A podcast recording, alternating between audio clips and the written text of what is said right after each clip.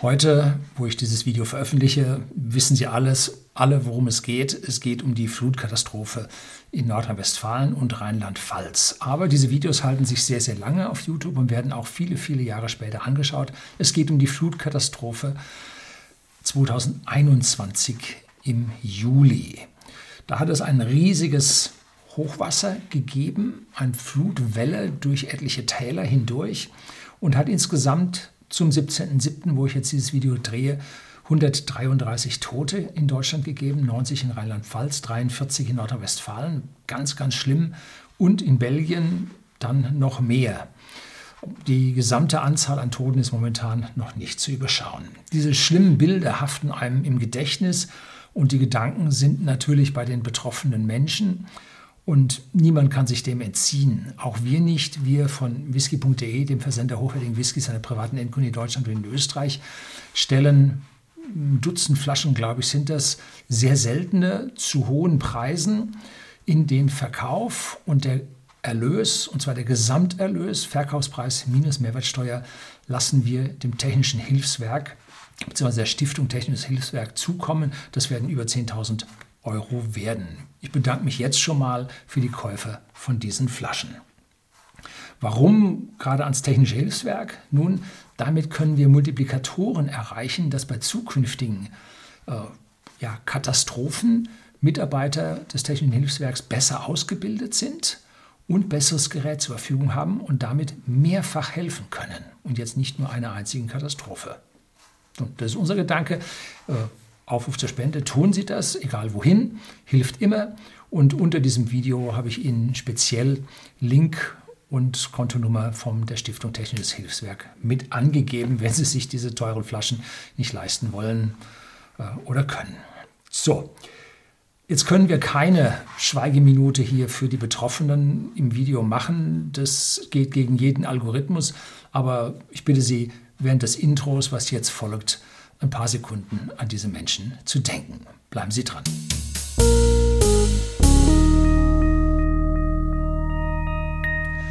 Guten Abend und herzlich willkommen im Unternehmerblog, kurz Unterblog genannt. Begleiten Sie mich auf meinem Lebensweg und lernen Sie die Geheimnisse der Gesellschaft und Wirtschaft kennen, die von Politik und Medien gerne verschwiegen werden. Und heute möchte ich bei dieser Flutkatastrophe ein bisschen tiefer graben und die Auswirkungen vor allem langfristiger Natur ein bisschen besser durchleuchten. Damit bin ich sehr, sehr früh und eigentlich noch zu früh, weil es jetzt ja im Prinzip erstmal darum geht, Soforthilfe zu leisten und äh, das auf sich wirken zu lassen. Sie kennen mich hier in den schlimmsten apokalyptischsten Gedanken bin ich immer noch in der Lage, ein Witzchen zu reißen bitte sehen Sie mir das nach. Das ist meine Art und Weise, solche Dinge zu verarbeiten. Mit Sarkasmus komme ich besser, schwarzen Humor. Ähm, liegt mir so ein bisschen in der Seele. Vielleicht habe ich deswegen auch so einen leichten Hang zu Großbritannien, UK und Schottland, äh, weil dort dieser schwarze Humor halt sehr stark an der Tagesordnung ist. Falls Sie jetzt an einen Gott oder mehrere Götter glauben, dann geht es den, ja, den geliebten Toten ähm, jetzt ziemlich gut, sofern sie sich ein sündes, sündenfreies oder sündenarmes Leben äh, gegönnt, geleistet, äh, absolviert haben. Haben sich dagegen schlecht benommen? Hm, selber schuld. Wenn sie jetzt nicht an Gott glauben, für den sind die Toten einfach tot und hinterlassen eine Lücke. Ne? Die Toten merken es nicht. Das ist jetzt schon das Witzchen, wie bei den Doofen, die merken es auch nicht. Ne? Äh, wie kann man jetzt als reflektierender Mensch damit umgehen? Nun, es kann Sie morgen genauso selbst erwischen. Das bekommen Sie ja bei meinen staatskritischen Videos hier immer mit, dass es uns auf die eine oder andere Art von den auf uns zustürmenden Problemen dann erwischen kann. Na, gut, das eine ist die Natur, da können wir nichts tun. Und die anderen ist das Staatsversagen, da könnten wir was tun. Ne? Also wir stehen ohnmächtig davor und der kleine Einzelne kann nichts tun. Ganz schlimm. Und mein Mitleid richtet sich deswegen vor allem an die Angehörigen und Hinterbliebenen der Opfer. Natürlich auch an die Verletzten, die noch an ihren Krankheiten, äh, an ihren Verletzungen leiden und sie hoffentlich alle restlos überwinden werden. Natürlich bleibt äh, die Verletzung der Seele, dieses Trauma bleibt übrig. Und ja, langsam addieren sich nun die Zahlen und zu den mehr als 100 Toten werden sich mehrere hundert Betroffene, tausend Betroffene äh, ergeben, bei denen der Ernährer im Prinzip verstorben ist, so wie bei den Feuerwehrmännern, die bei dem Einsatz ums Leben gekommen sind. Bitte. Ne? Äh, unsere Sozialsysteme sind in dieser Beziehung richtig schlecht. Keine Frage, grottenschlecht. Und keine Frage, die Roten sind schuld. Ja, muss man hier mal ganz, ganz deutlich sagen. Warum? Nun, in den vergangenen 55 Jahren, seit Herr Kiesinger als äh, Bundeskanzler eine große Koalition mit der SPD einging, das war 1966, war die SPD für 39 Jahre mit in der Regierung. Das ist 71 Prozent der Zeit. Und sie haben menschenwürdige, soziale, hinterbliebene Versorgung nicht hinbekommen. Sozial nenne ich anders, ne? Und wer nun sagt, sie hätten es wegen der CDU, CSU, die da genauso schuld ist, nicht hinbekommen, so muss man dagegen halten, sie hätten ja mit denen nicht koalieren müssen. Ne? Sie hätten das der Union einfach abpressen können. Denn ohne sie wird es keine Regierung geben. Aber da erkennt man den Kern der SPD, das ist eine Gewerkschaftspartei, also eine Konzernpartei, weil die Gewerkschaften im Prinzip nur noch bei den Konzernen mit drin dabei sind. Und so arbeitet die Konzernparteien CDU, CSU mit der Konzernpartei SPD zusammen in einer großen Koalition. Und das ist zusammen ganz schlecht für Deutschland. So. Also das ist etwas, was dahinter steht, was jetzt diesen ja, Hinterbliebenen ganz, ganz große Sorgen machen wird. Und dass die dann diese Parteien nicht mehr wählen, ja, wer sollte es ihnen verdenken? Ne? Die sind schuld. So, nun hat es die, die also ihre liebsten Angehörigen, Hinterbliebenen verloren haben, auch noch die Menschen erwischt, die ihr Hab und Gut verloren haben. Ja, sogar noch weitergehend Haus und Hof. Ne? Und zwar völlig egal, ob zum Eigentum oder zur Miete. Stellen Sie sich vor, Sie haben als Selbstständiger zum Altersversorgung sich ein Mietshaus gebaut und das wischt es jetzt weg. So, als Selbstständiger haben Sie keinen Anspruch auf gesetzliche Rente und das, womit Sie Ihren Lebensabend bescheiden wollten, ist weg. So, das ist Hartz IV. Unmittelbar. Das ist weg. Keinen Anspruch. Nichts. Und wenn man da jetzt hier 5000 Euro bekommt als Soforthilfe oder sowas, pff, ne? nee, ist vorbei. Der Ex-Selbstständige, den trifft es am härtesten, denn der Mieter, bei dem Ende des Mietverhältnisses, weil der Mietgrund weg ist, nämlich keine Wohnung mehr da, und er sucht sich eine andere Wohnung zu mieten. Dass sein ganzes Hab und Gut mit Hausrat und so weiter weg ist, auch schlimm, aber dafür gibt es eine Hausratsversicherung. Wenn man die als Neuwert abgeschlossen hat, alles gut. Riesenmenge Arbeit, das geliebte, die geliebten Sachen, die unwiederbringlichen Dinge aus ja, der Vorfahren, natürlich alles weg. Aber ähm, man bekommt das zum Leben dann doch als Mieter wieder zurück. Ne? Und die Mieter haben natürlich Anspruch auf Rentenversicherung. Das ist nicht weg. So. Also der Selbstständige hat nicht nur während seines Lebens als Selbstständiger ein höheres Risiko, er hat dann auch im Alter noch ein höheres Risiko. Deshalb müsste, müssten alle diese Selbstständigen diversifizieren. Also nicht ein Mietshaus dahin bauen, sondern äh, Mietswohnungen an, in verschiedenen Orten nehmen. Ne? Nicht alles an einem Fleck, räumliche Diversifizierung. Ganz wichtig an dieser Stelle. Am besten dann noch hinzugehen, einen Teil als Aktien sparen und nicht alles in Immobilien. Hm. Gut, ist richtig schwierig und so lernen die Leute dazu und daraus sollten auch jetzt Selbstständige lernen. Hm? Unternehmer daraus lernen. Ist wichtig. So, wohl dem, der eine Versicherung hat. Wenn man etwas tiefer gräbt, so bekommt man an Zahlen mit, habe ich jetzt irgendwo gelesen, ich glaube, das war im Handelsblatt, dass in Nordrhein-Westfalen nur rund 50 Prozent der Bürger oder der Häuslebesitzer eine Elementarschadenversicherung haben oder wie immer das heißt. Ne? Ähm, also für diese höheren Umweltgewalten. Ne? In Baden-Württemberg ist das zum Beispiel anders. Da haben ein Großteil, über 80 Prozent hat es wohl. Und das hat zwei Gründe. A, es ist eine unterschiedliche Mentalität. Hm. Und B, war es wohl früher in Süddeutschland, auch bei uns hier in Bayern, wohl Pflicht, so eine Versicherung zu haben. Ich bin mir nicht ganz sicher. Äh, Brandversicherung war Pflicht, das weiß ich. Aber ob diese Elementarschadenversicherung oder wie das Ding heißt, äh, auch Pflicht war, dass die immer im Bundle kam oder dass der Aufpreis fürs Bundle nicht so groß war. Äh, wer hier vom Fach ist, von dem Versicherungsfach ist, kann da vielleicht ein paar Takte in den Kommentaren unten drunter schreiben. Habe ich so eine Versicherung? Na klar habe ich die. Ich habe zwar wenige Versicherungen, weil ich Versicherungen vom Inneren heraus ablehne, so eine Aussteuerversicherung, eine Glasbruchversicherung, ja am Ende sogar eine Hausratsversicherung, äh, lehne ich ab, nämlich alles das, was ich finanziell selber erreichen kann, das brauche ich nicht zu versichern.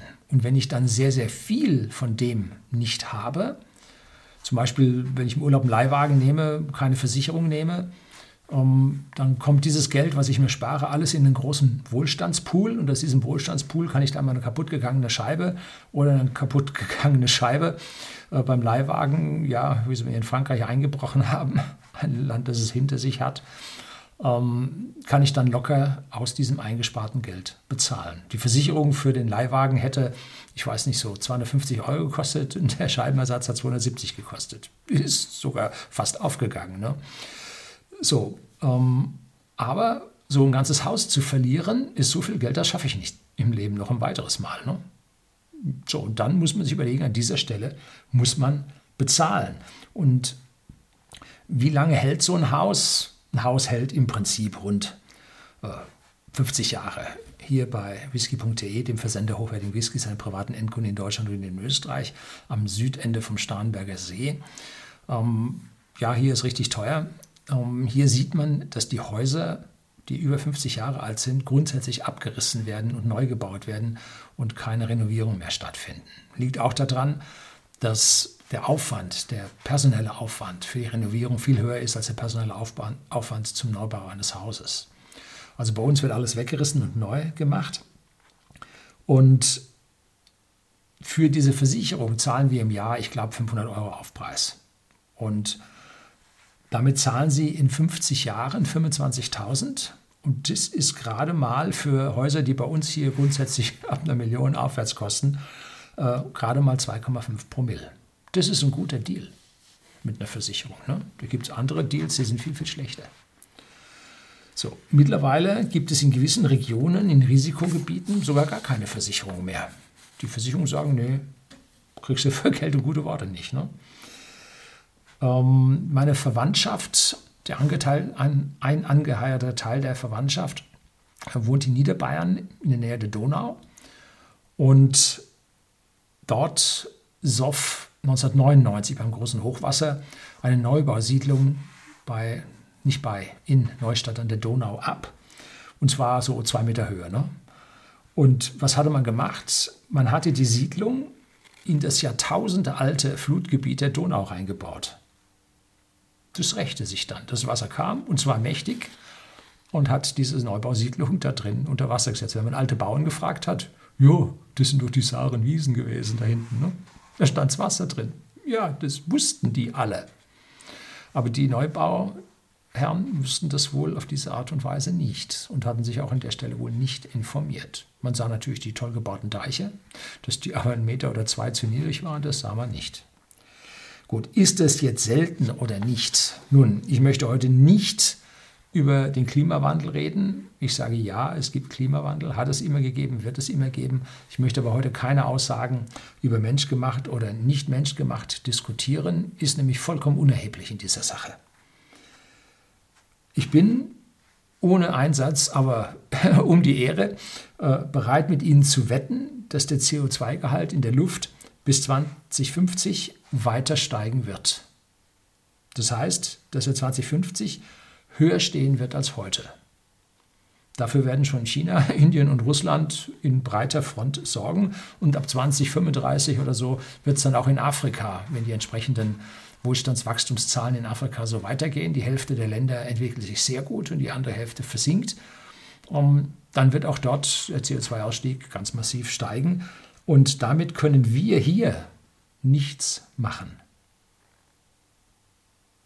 Egal, ob es jetzt der Mensch ist oder nicht, es wird sich nichts an dem Risikopotenzial, was wir heute hier haben, ändern. Da können Kinder frei hüpfen, wie sie wollen. Das Risiko ist da und lässt sich nicht in den nächsten 30, 40, 50 Jahren in irgendeiner Art und Weise beeinflussen. Hm. Wie ich hier immer sage, die ersten 24 Stunden nach einer Katastrophe erfahren Sie aus den Medien noch das meiste und das Richtige.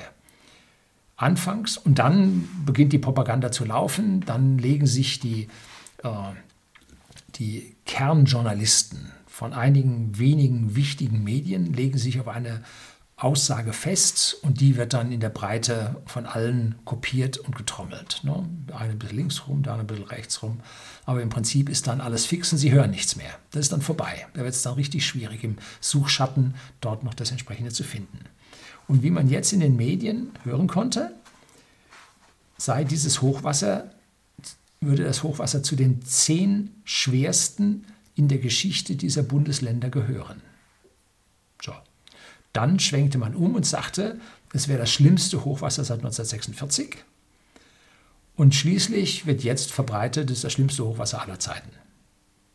So, achten Sie bitte darauf, welche Bilder gezeigt werden. Ne? Am Ende zeigt man immer die schlimmsten. Das ist klar. Die Leute wollen sehen, wie es den Leuten ergangen ist und wollen Mitleid mit diesen Menschen haben. Vollkommen richtig, vollkommen zu Recht. Und dann zeigt man das Schlimmste. Und diese Bilder werden dann wieder und wieder und wieder in Dauerschleife gespielt, egal ob bei uns oder in den USA, beim Hurricane oder sonst wo. Und dann auf einmal, nach ein paar Tagen, Schluss, nichts mehr.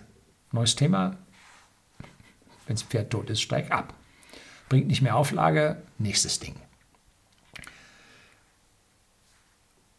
Zeigt man jetzt noch die Bilder, wenn das Wasser abgelaufen ist? Natürlich, dort, wo die Schuttberge sind, ganz klar. Aber man kann so gut wie davon ausgehen, dass man in 14 Tagen, wenn der Schutt beiseite geräumt ist, wenig Bilder mehr in den öffentlich-rechtlichen und den sogenannten Qualitätsmedien sehen wird. Gehen Sie auf die alternativen Medien, nehmen Sie die Google-Suche, Bildersuche und Sie werden dann sehen, wie es nach dem Aufräumen aussieht und Sie werden dann auch im Prinzip die Kernpunkte finden, um die es geht. Es sind wohl aus meiner Sicht so drei, vier Kernpunkte, wo es besonders hart eingeschlagen hat, auf die sich jetzt die Berichterstattung dann bezieht. Ich will das keinesfalls abwerten. Über 100 Tote, das ist massiv. Das ist eines der schlimmsten Dinge. Da ist sogar, glaube ich, das, das Elbe-Hochwasser 2002 äh, nicht rangekommen an diese Totenzahl weil es nicht so schnell ging wie dort, ne? wo die Leute nicht so überrascht wurden wie dort. Jetzt schauen wir mal ein bisschen in die Vergangenheit. Und die zeigt andere Dinge, nicht andere Dinge, die zeigt solche Dinge. So gibt es in den alten mittelalterlichen Städten in Deutschland. Schauen Sie sich mal diese alten Fachwerkhäuser an, schauen Sie sich mal welche Marktplätze an. Da sehen Sie eine Markierung an den Häusern. Gehen Sie mal nach Passau da wo von der Donau im Prinzip alles zusammenläuft. Ähm, das sind Magen, die sind aber ein zweiter Stock und höher. Ne? Und da kommt nämlich das gesamte Wasser aus Südbayern zusammen, egal ob es jetzt im Allgäu regnet oder ob es bei uns hier im Oberland regnet oder ob es im Berchtesgadener Land regnet, das kommt alles in Passau an. Ne? Schlimm. Und deswegen kann man dort dann diese Hochwasser, die es gegeben hat, diese Starkregen, die es gegeben hat, dort in Summe in Passau sehen. Habe ich jetzt gerade kein Foto zur Hand, erinnere ich mich aber sehr, sehr gut dran. Ähm, das letzte Mal, wo ich das gesehen habe, war 2020. Da war ich in Dänemark. Ich glaube, das Café ist Riebe. Da blende ich Ihnen jetzt mal äh, eine Hochwassersäule ein. Die hat man also sehr stark äh, verziert äh, dort aufgestellt am, am Ufer des Flusses. Und wir sind dort spazieren gegangen. Da sehen Sie hier auch vom, zum größten Vergleich meine Frau daneben. Die ist 1,70, klein ist sie nicht. Äh, man sieht also, wie groß diese Säule nun ist. Und ganz, ganz oben, der oberste Ring, der steht auf 1624. Stellen Sie sich das mal vor, wie hoch das Hochwasser dort war. 1624. Hat es damals auch schon gegeben. Der nächste Ring darunter war 1835. Keine 200 Jahre her. Was für ein Hochwasser. Und das ist vollkommen irre, das ist unvorstellbar. Das ist früher, glaube ich, die große Manndränke. Mannstränke, die war wohl gleich 1200 irgendwas da äh, an den äh, friesischen Inseln bei uns in Deutschland, Nordsee. Und das gibt es halt auch bei uns, aber halt nur alle 200 Jahre, alle 400 Jahre. So sind die definiert. Ne? Und fragen Sie sich jetzt bitte mal, wie diese Täler, wo der Fluss dann durchmeandriert, äh, wo in der Flussschleife der Ort gebaut wurde, wo am Ausgang des Tals, äh, wo das kleine Flüsschen in den großen mündet, äh, ein Ort gebaut wurde. Fragen Sie sich mal, wie diese Täler mit ihren 200, 300, 400 Meter tiefen Einschnitten entstanden sind. Hm? Wie? Nun, durch solche Ereignisse, durch eben genau solche Fluten. Und die Sturzfluten waren in der Vergangenheit damit wahrscheinlich noch viel, viel heftiger als das, was wir heute gesehen haben. Wir leben halt auf einem Planeten, der heftiges Wetter, also solche Einzelereignisse hat und massiven Klimaveränderungen über die Jahrmillionen zeigt. Und zwar richtig. Es gibt keine Konstanz.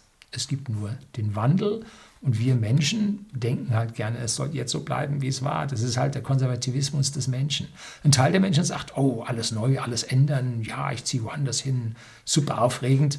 Und die anderen sagen, bleib mir vom Fell. So, beides brauchte der Mensch in seinen Genen. Warum? Es konnte sein, man blieb, wo man war, und dann kam die große Dürre, man starb aus.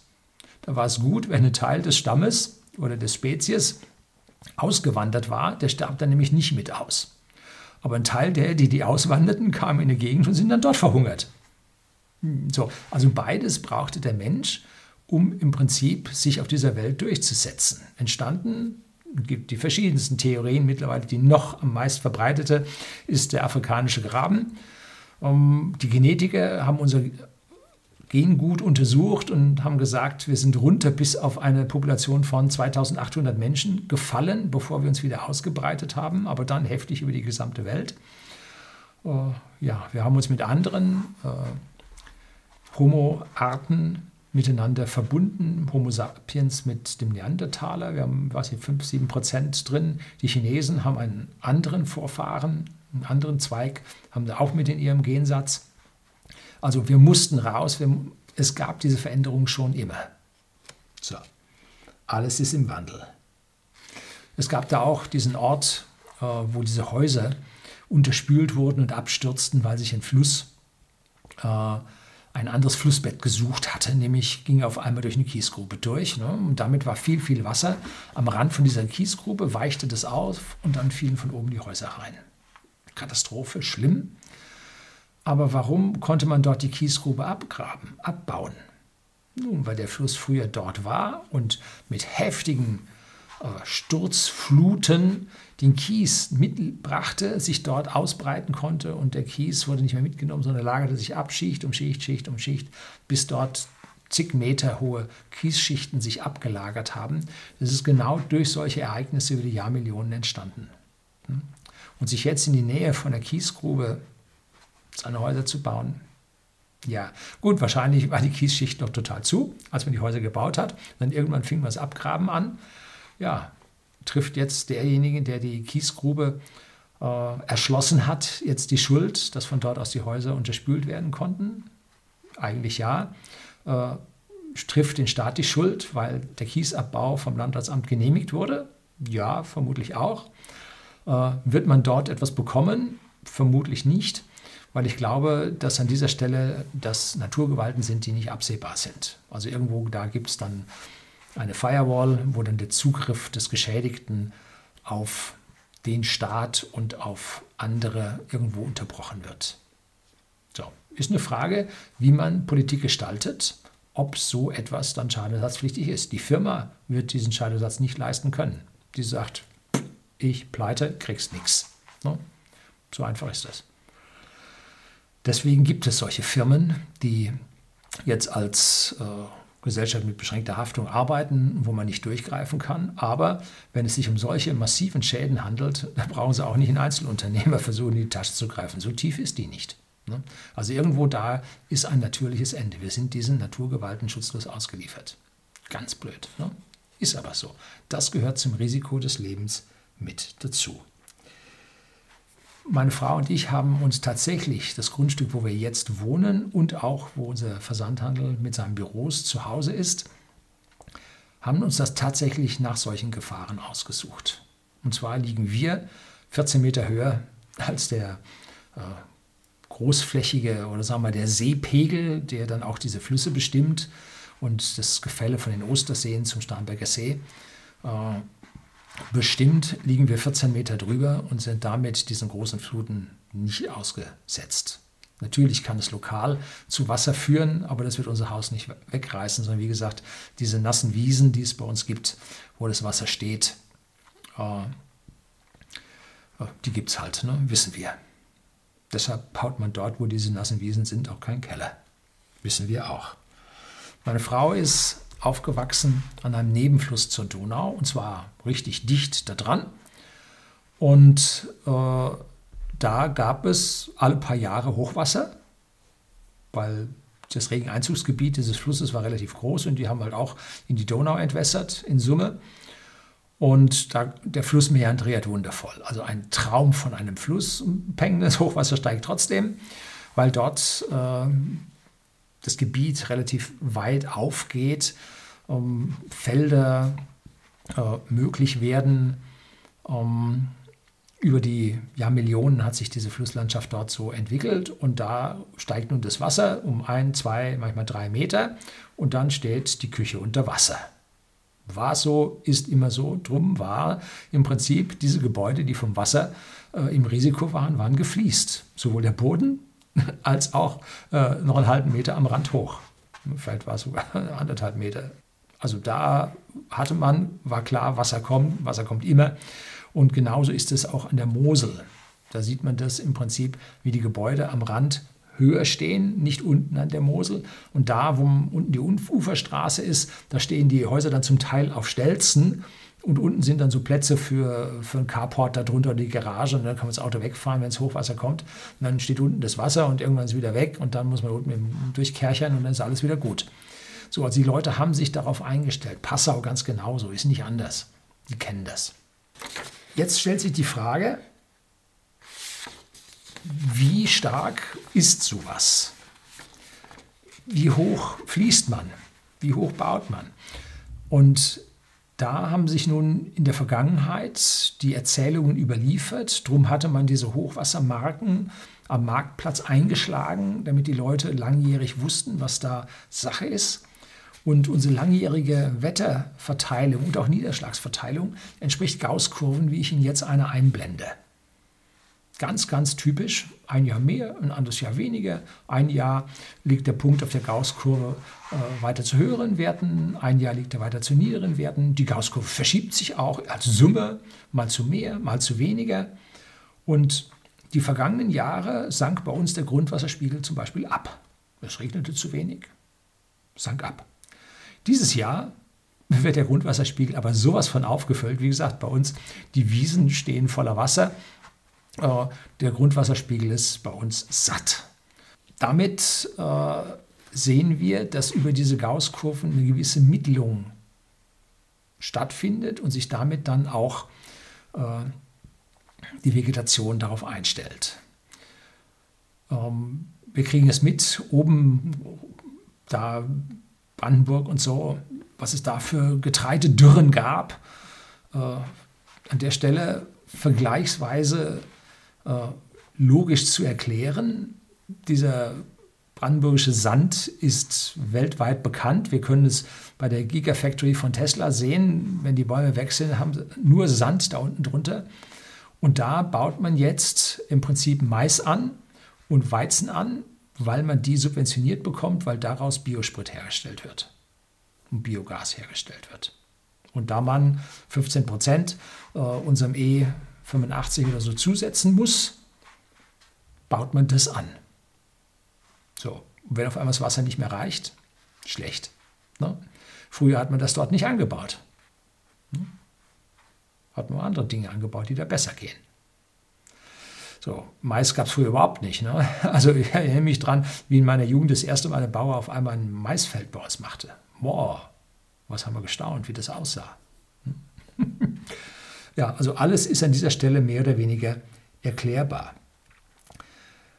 Und das Problem an diesen Gauss-Verteilungen, da zeige ich Ihnen jetzt ein anderes Bild von genau dieser Gauss-Verteilung, äh, sind die sogenannten schweren Enden. Wir haben also die normale Gauss-Verteilung und dann am Ende, wo es extrem wird, haben wir auf einmal einen Huckel. Da gibt es dann Extreme. Und das sind diese Jahrhundert- und Jahrtausendereignisse, die diese schweren Enden von dieser Gauss-Verteilung bilden. Und die Meteorologen wissen auch, wann das passiert. Ne? Sie haben für diese Wetterlagen eine spezielle Bezeichnung. Für uns in Südbayern ist zum Beispiel die Wetterlage 5b eine ganz besonders kritische. Da hängt nämlich dann äh, hängen solche Regengebiete an den Alpen fest und regnen ab und regnen ab und hören einfach nicht auf. Ne? Kriegen jede Menge Nachschub mit feuchter Luft und, und, und. Es geht immer so weiter. Ähm, Habe ich Ihnen ein Video vom Kai Zorn, der lebt, glaube ich, hier bei uns in Bad Tölz und äh, macht eine ganz, ganz tolle Wettervorhersage, die ich mir sehr, sehr gerne ansehe, um, weil er viele, viele verschiedene Wettermodelle sowohl von den USA als auch von Europa auswertet und sich dann nicht auf ein Wettermodell festlegt, sondern Mittelwerte aus diesen Wettermodellen bildet und damit auch versucht, etwas längere Ausblicke äh, zu bringen. Und er lag jetzt mit Temperaturen und Regenmengen, wie wir sie im Juli haben, lag der ziemlich gut. Also diese statistische Mittelung, die er da vornimmt, gar nicht mal so schlecht. So, und da hat er halt diese Wetterlage 5b äh, im Prinzip für Bayern hier mal definiert. Und da wissen wir, was dann kommt. Ne? 1999 hatten wir so ein Ding, 2005 hatten wir so ein Ding, äh, konnte man aber uns vorher schon warnen. Mittlerweile ist man soweit. Und jetzt hier auf die Regenmengen, die dort abregnen, äh, sich zu versteifen und zu sagen, oh Gott, oh Gott, das ist das Schlimmste, was es jemals gab. Ähm, wenn das Ding, wenn diese Wolken zwei Tage in einer Tour regnen, haben sie 100 Liter pro Quadratmeter. Und wenn die noch einen Tag länger da hängen bleiben, weil sie halt hängen bleiben, haben sie 150 Liter. Es ist ein Extremereignis und wie hoch das ist, brauchen Sie jetzt nicht zu bewerten. Es hängt an einem schweren Ende von der Glockenkurve und mal ist es so hoch und mal ist es so hoch. Der Auslöser ist aber diese spezielle Wetterlage. Und mal ist es mehr, mal ist es weniger. Und es ist an dieser Stelle einfach nur ein Wetter. Und dieses einzelne Wetter jetzt mit der großen Glockenkurve in irgendeiner Weise zu versuchen, in Relation zu setzen, dafür sind die, die Stückzahlen dieser Ereignisse viel zu niedrig. Das können Sie nicht, statistisch nicht relevant. Ist schwierig. Wie geht es jetzt weiter? soll man in den betroffenen Gebieten jetzt alles wieder neu aufbauen. Hm. Häuser halten ohne Renovierung 50 Jahre. Dann wird eine teure Grundsanierung fällig, die oftmals an die Kosten eines Neubaus heranreicht. Ne? Bei uns in Seeshaupt werden, wie ich das vorhin sagte, also eigentlich alle Häuser, die älter als 50 Jahre sind, werden nicht sofort, aber nicht renoviert, sondern dann abgerissen. Sieht man sehr, sehr deutlich. Und zu teuer ist mittlerweile die Arbeitszeit für diese aufwendige Teilsanierung. Hier runterklopfen, da runterklopfen, hier eine Leitung rausreißen, neue Leitung reinmachen und so weiter. Das Haus wegreißt, neue Wand, neue Leitung mit modernen, standardisierten, genormten äh, Verfahren. Das geht einfach viel, viel schneller und ist am Ende viel, viel billiger. Ne? Wenn man sich jetzt von den Toten, den Verletzten, den Hinterbliebenen einmal löst und die Wahrscheinlichkeiten eines solchen Ereignisses in Betracht zieht und die gegen jetzt die Haltbarkeit der Infrastruktur rechnet, nämlich diese im Prinzip 50 Jahre, dann bekommt man so in etwa eine Vorstellung, könnte man machen, muss man nicht machen. So. Einer der am schlimmsten betroffensten Orte hat zum Beispiel seine gesamte Kommunikationsinfrastruktur verloren. Bei mir im Privathaus war letztlich von der Telekom der Störungsdienst da und der erzählte mir heftigste Dinge, wie es bei uns in Deutschland bei den Kabeln aussieht. Bei uns lag bis vor kurzem noch ein Kabel, das mit einem Teerband umwickelt war zur Isolation. Das stammte so, so aus den 30er Jahren vermutlich. Ähm, vielleicht auch sogar noch anfangs nach der Kriegszeit. 50er, irgendwie so. Ne? Er erzählt aber auch von äh, Anschlusskabeln, äh, die noch eine Papier, Wachspapier-Umwandlung haben. Die sind dann so ungefähr Kaiserszeit. Ne? Da ging das mit dem Telefon dann langsam los.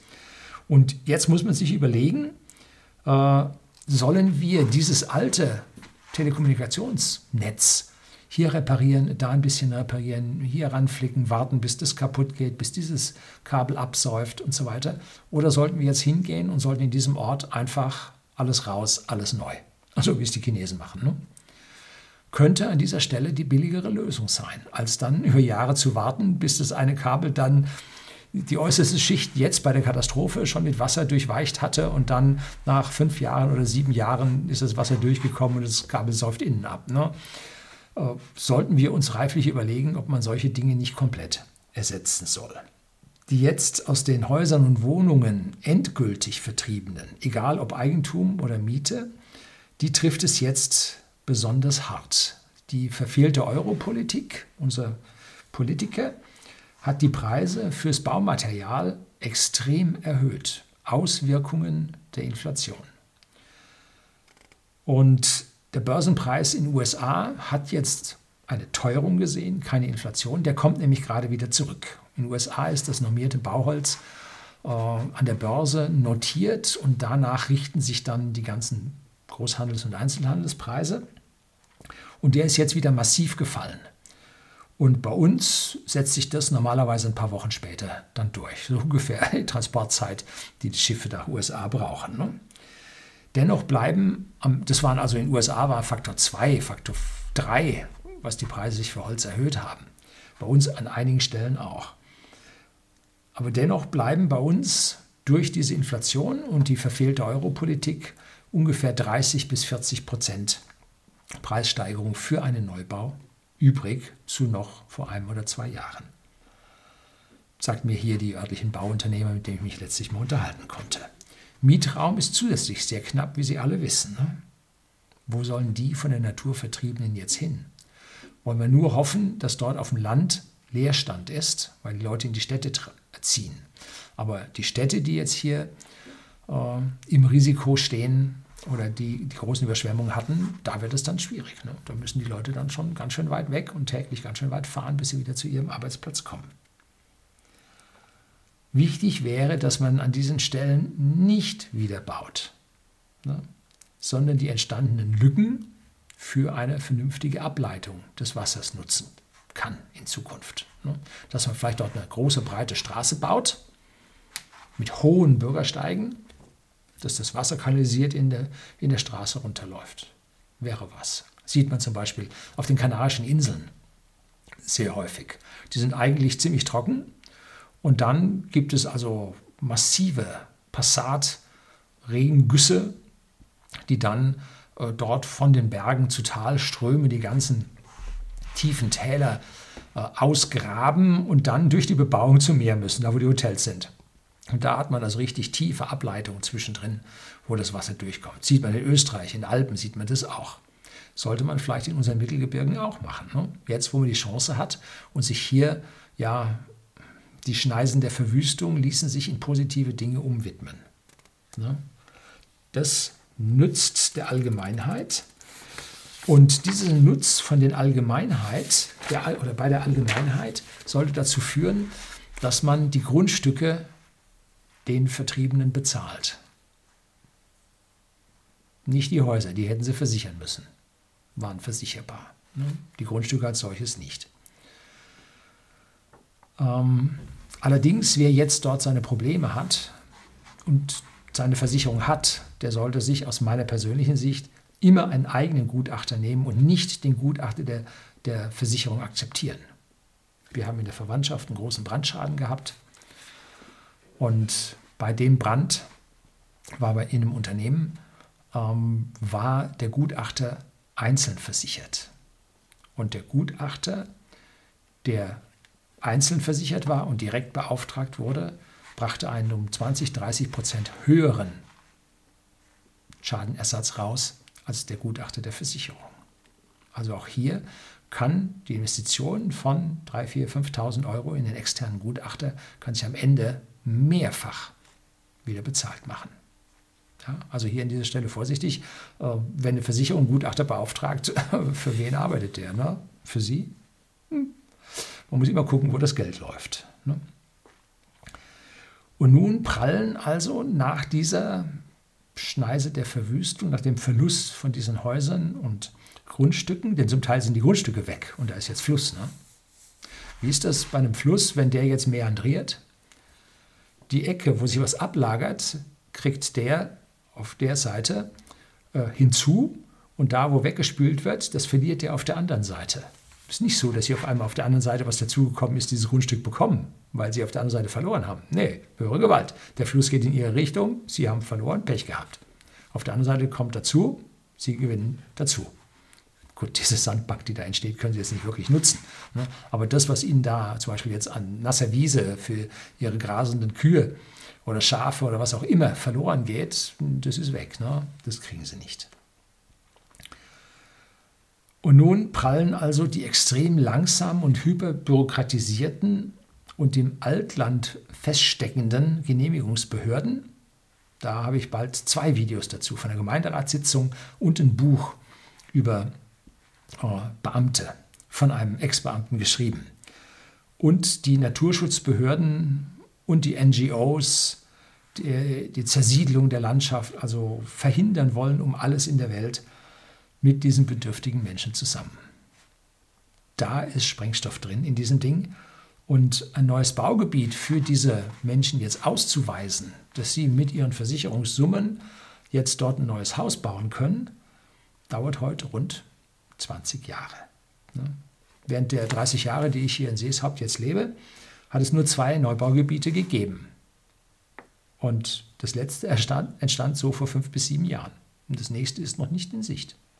Tja, die Menschen wollen dort ja auch nicht weit weg, weil sie dort in der Nähe ihre Arbeitsplätze haben. Ne? Und wenn man in diesen Arbeitsplätzen nun seinen Kündigungsschutz hat, dann kann man da auch nicht weg, wenn man jetzt, sagen wir, 45, 50, 55 ist. Man muss dort bleiben. Denn in dem Alter kriegt man wegen des extrem hohen Kündigungsschutzes bei anderen Firmen sehr, sehr schwer nur einen neuen Job. Ne? Das ist schwierig, wird nicht mehr gerne eingestellt. Die Politik findet jetzt vor laufender Kamera immer mitfühlende Worte und man merkte Herrn Laschet dort vor Ort an so einer betroffenen Stelle ganz deutlich an, wie er, da waren zehn Mikrofone auf ihn gerichtet, wie er mit deutlichen Pausen vor den schwierigen Worten äh, redete, damit er politisch auf jeden Fall korrekt war. Ein falsches Wort, Wop. Ne? Auch ich hangel mich hier in diesem Video von Fettnäpfchen zu Fettnäpfchen. Richtig schwierig. Drum am Anfang äh, wirklich die Aussagen, wie ich zu der gesamten Sache wirklich stehe. Aber wir dürfen bei den aktuellen Gedanken nicht stehen bleiben. Wir müssen in die Zukunft schauen und müssen uns um die Betroffenen in der Zukunft kümmern. Das ist das eigentliche Ding, worum es geht. Ne? Und da merkt man also Herrn Laschet richtig an, bloß nichts falsch machen. Ne? Und Kanzler Schröder war ja nach seiner ersten Legislaturperiode, war ja eigentlich abgewählt, hatte keine Chance mehr. Und dann schritt er mit Gummistiefeln 2002 durchs Elbe-Hochwasser und mobilisierte Milliarden mit markigen Sprüchen, die wohl nachher zu einem guten Teil auch eingehalten wurden, keine Frage, und mobilisierte damit Millionen Wähler für ihn selber, für den Macher. Ne? Basta, Kanzler. Hm? Und Herr Laschet sprach von einigen zig Millionen, ich weiß nicht, waren es 50 Millionen, Soforthilfe, unbürokratische Soforthilfe. Auf die genaue Nachfrage wurde es dann sehr wischiwaschi, mit einem guten Grund, ne, dass man die Schäden ja noch nicht kenne und nicht wisse, wie viel. Aber es wäre sehr, sehr viel. Äh, ja, und er vertraue also auf seine Verwaltung, dass die, das, so hat es nicht gesagt, dass man also dann die Schäden zusammenzählen würde und dann wüsste man dann endlich, was da an Schäden dabei wären. Das können Sie erst zusammenzählen, wenn die Gutachter fertig sind. Die brauchen dafür über ein Jahr. Hm? Also schneller geht es bestimmt nicht. Und dann das Killerargument, der Bund müsse helfen. Das würde also die Fähigkeiten der Länder dann doch überschreiten. Äh, das heißt, er ist kein Macher. Er lehnt sich nicht aus dem Fenster und sagt, ich mache sondern er sagt, ja, lassen wir mal gucken, dann zählen wir mal. Wir machen jetzt mal Soforthilfe, äh, ein paar Millionchen, jetzt salopp gesagt, äh, und dann gucken wir mal, was da so kommt. Frau von der Leyen aus der EU hat auch gesagt, sie, sie zahlt, aber wie ich Frau von der Leyen kenne, zahlt sie dann vor allem für Belgien. Ne? Ja, gut. Oder macht er jetzt eigentlich schon Wahlkampf? Aber als Wahlkampf, wenn man so den Herrn Schröder sich angeschaut hat, der musste machen und dann war er da. Und der Herr Laschet, äh, der hat ein Problem. Die Grünen haben sich dermaßen selbst den Kopfschuss gegeben, allen voran Frau Baerbock, dass also die Umfragezahlen um 10 Prozentpunkte abgesackt sind. Äh, die SPD liegt sowieso am Boden. Ähm, dass die CDU jetzt schon der Gewinner ist. Und der einzig richtige Wahlkampf für die CDU bedeutet Ball flach halten, keine Fehler machen. Einen anderen Wahlkampf gibt es für die CDU nicht. Jetzt proaktiv irgendwas nach draußen tragen? Nee, warten, bis die anderen sich selbst erschossen haben. Ne? Das ist die beste Strategie und jetzt wirst du vor so eine Herausforderung gestellt. Und jetzt umzustellen vom, jetzt warten wir mal ab, auf proaktiv Macher und wir werden alles tun und jegliche Mittel aufbringen, um diesen Menschen da rauszuhelfen. Das wäre ein Satz, den man hätte hören müssen. Ne? Hat man nicht gehört. Ja, wir werden mal zusammenzählen, was das kostet und dann müssen wir uns mal, so hat er es nicht gemacht, das ist jetzt übertrieben. Ne? Bloß soll ihn zeigen, an welcher Ecke und wie es dort ist. Ne? Wenn der wartet, bis er selber in Berlin sitzt und dann dort versucht, die Gelder rüberzubringen, hey, der ist jetzt Ministerpräsident dort. Der muss jetzt dort den Menschen helfen. Hm? Ich glaube nicht, dass er das so wirklich verstanden hat. Ne? Das Leben und besonders das politische Leben ist kein Ponyhof. Wir sind alle nur ganz kleine Lichter und das im Spiel der Naturgewalten. Herzlichen Dank fürs Zuschauen.